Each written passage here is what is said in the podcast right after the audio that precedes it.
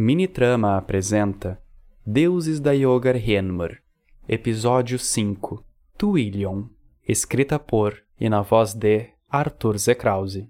Carinhoso Twillion, por onde anda todo este sentimento abandonado? Instável e visionário Twillion, que sobre as tintas viu-se em meio a uma oportuna indecisão. Sábio Twillion, para que serve todo este conhecimento? Era uma vez, próximo de um lago esverdeado, um pequeno ser de couro preto que em pequenos saltos laterais se aventurava pela floresta. Curioso, procurava pedras arredondadas para construir o que viria a ser o seu ninho. Mas no âmago de sua vontade, ele escondia a alegria de procurar pelas frutas avermelhadas que tingiam qualquer superfície. Já havia encontrado o verde nas plantas ao redor do lago. O amarelo fora extraído de uma pequena larva de borboleta, mas o vermelho, uma de suas cores favoritas, só podia ser encontrada em um certo mês, quando as flores já haviam caído e os arbustos abençoavam a estação com as tais frutas avermelhadas. Twillion sabia que estava brincando com o alimento. Por isso escondia aquilo que conseguia para mais tarde vir buscar, omitindo sobre como havia as conseguido. Satisfeito com a incursão, Twillion retornou para casa com nada mais do que dois seixos que encontrou já na beira do lago. Seus pais o importunavam. Nunca arrumaria uma dama para chamar de companheira enquanto permanecesse com vontades tão infantis como aquelas. Eles não entendiam, nunca poderiam entender, pois, diferente de Twillion, seus pais cresceram para reproduzir, perdurando sua existência em meio à comunidade, mas nunca prospectando um futuro diferente. Twillion estava cansado daquela comodidade.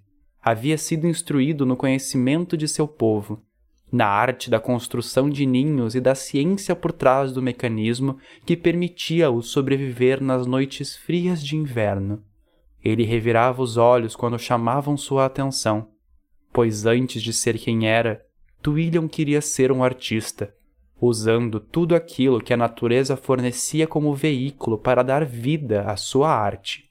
Pedras que lembravam moradores da comunidade, pinturas em madeira que retratavam o cotidiano, lascas de galho que de cima formavam o mapa da cidade.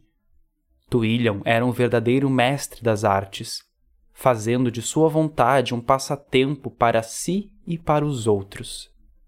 Motivado por si próprio, Twilliam decidiu revolucionar a comunidade, criando uma pequena estrutura de madeira onde podia produzir a sua arte e vendê-la por seixos, a fim de construir o seu tão esperado ninho.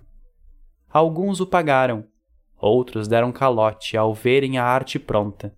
Mas Twillion nunca se importou, guardando para si o que sobrava e expondo-a como forma de provar o seu talento. Aos poucos, os moradores começaram a investir. Chamaram-no para pintá-lo sob as rochas e madeiras que haviam no entorno da comunidade. Chamaram-no para imortalizá-los em pequenas pedras decorativas. Chamaram-no para ser aquele que registrava a reunião de casais mais novos. Twilliam era pura felicidade neste tempo que viveu. Mas em seu coração ele nunca esquecerá de quando por fim enlouqueceu. Em uma noite sem luar, Twilliam ouviu alguém destruir aquilo que tanto lutara para construir. Ainda sonolento, partiu para seu dito ateliê para vê-lo em ruínas correndo sob as pegadas daquele animal que destruíra os seus sonhos.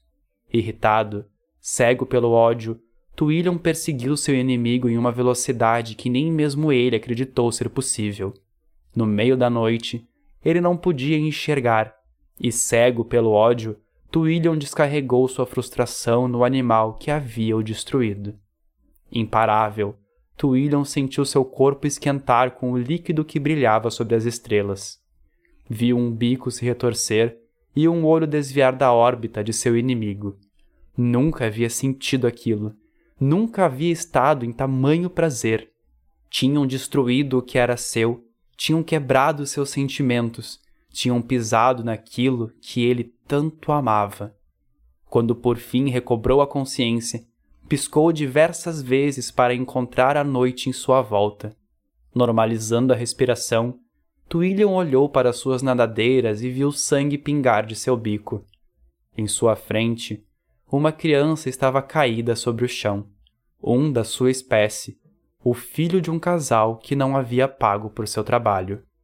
Twilliam ficou horrorizado, cambaleando para trás enquanto observava outras duas crianças tremendo atrás de um arbusto. Ele chorou em silêncio, buscando uma saída para tudo aquilo. Mas vendo que estava encurralado em seu próprio frenesi, Twilliam virou as costas e correu para a floresta, dando as costas para a sua aldeia, dando as costas para a sua família, sendo reconhecido como o covarde que sempre imaginaram ser.